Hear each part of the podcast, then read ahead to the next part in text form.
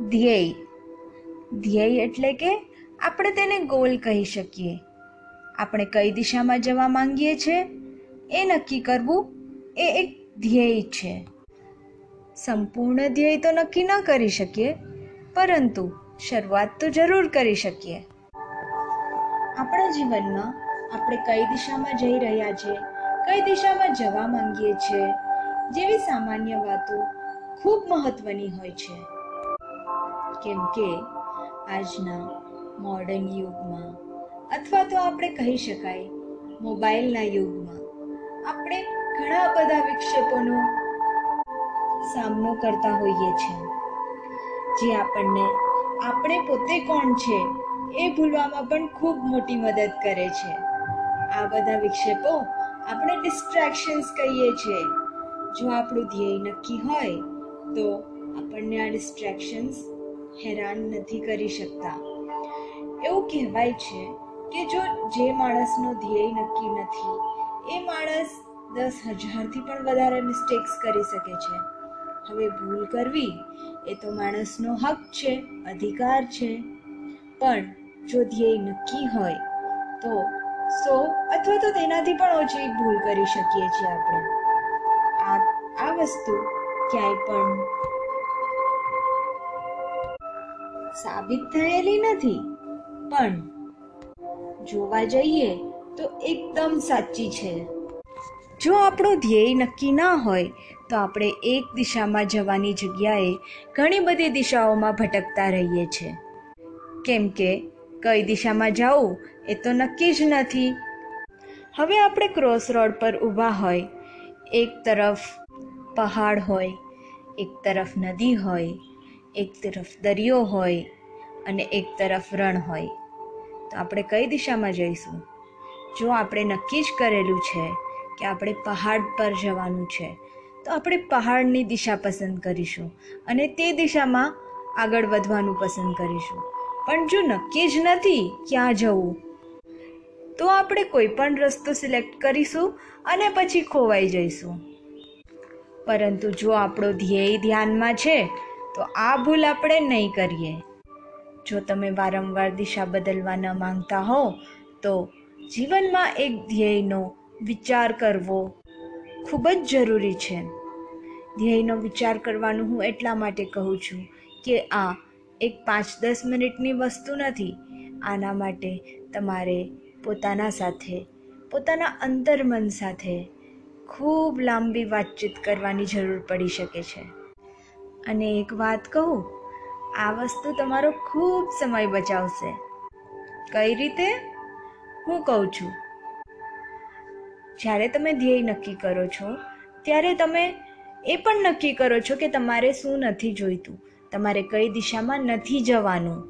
તો જ્યારે પણ તમારી સામે વિકલ્પો આવે છે, ત્યારે તમે ખૂબ સહેલાઈથી એમાંથી તમારે જે જરૂરી છે, એ તમે સિલેક્ટ કરી શકશો.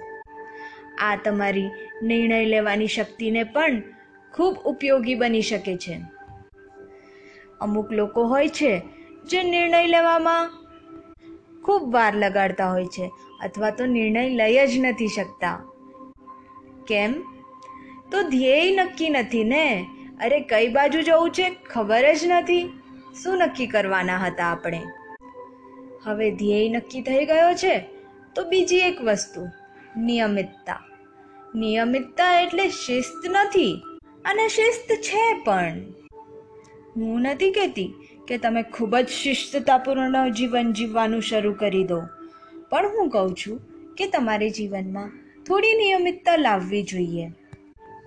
નિયમિતતા આપણને આપણા બહારના જીવનને સુંદર બનાવવામાં ખૂબ મદદ કરે છે. અને જો તમે ન જાણતા હો તો હું કહું, જેટલું જ સુંદર બહારનું જીવન, એટલું જ સુંદર આપણું અંતર્મન. જો તમે social media, WhatsApp, Facebook, Instagram, Twitter, and etcetera જેવા એપ્લિકેશન્સને વાપર કરો છો, તો તમને ખબર જ હશે કે આજકાલના જમાનામાં આ કેટલું બધું ચાલી રહ્યું છે.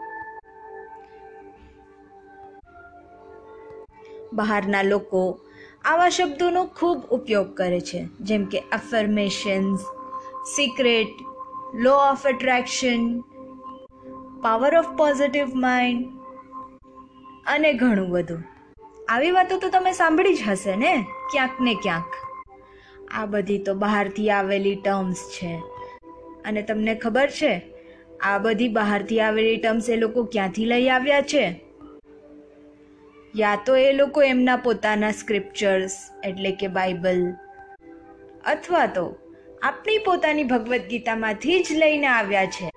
આપણી ભગવદ્ ગીતામાં સંસ્કૃતમાં લખ્યું છે આપણે વાંચવાની તસદી ન લીધી એ લોકોએ વાંચ્યું અનુવાદન કર્યું અને હવે આપણને જ વેચી રહ્યા છે.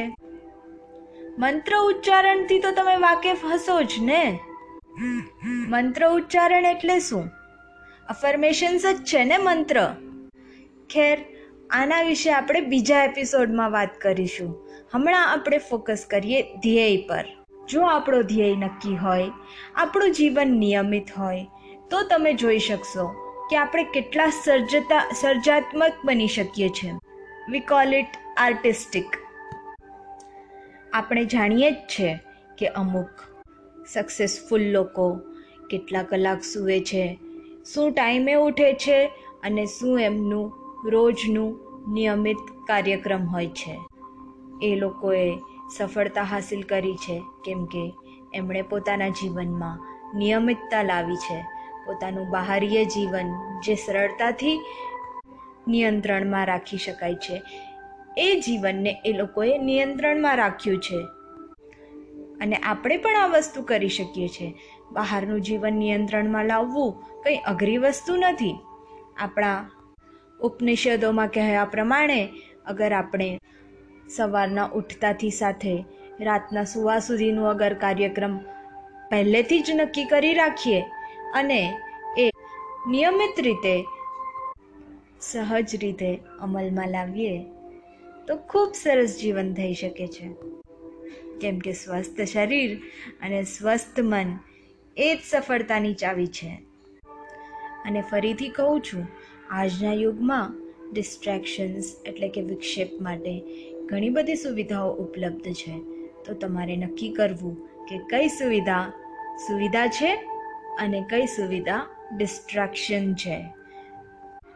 સોશિયલ મીડિયામાંથી જોઈતી માહિતી લેવી અને ન જોઈતી માહિતી જે એકદમ બિનજરૂરી અને ઉપયોગની ન હોય એવી વસ્તુઓને ધ્યાનમાં ન લેવી અને એના પર સમયનો વ્યય ન કરવો. કોશિશ કરવી કે આવી બિનઉપયોગી વસ્તુઓથી આપણે દૂર રહીએ. જો આમ કરવામાં આવે, એટલે કે સહજતાથી આપણે આ વસ્તુઓનું ધ્યાન રાખીએ, તો આપણે જાણીશું કે આપણે ખૂબ સમયનો વ્યય થતાં અટકાવી શકીશું. ટાઈમ મેનેજમેન્ટ તો મિત્રો, જો ધ્યેય પણ નક્કી હોય, તો ટાઈમ મેનેજમેન્ટમાં તમને કોઈ બહારવાળાની મદદ નહીં લેવી પડે. એ જાતે જ પોતાની જાતે મેનેજ થઈ જશે. અથવા તો નિયમિતતા અને ધ્યેય બેઉ સાથે જ જાય છે. ધન્યવાદ.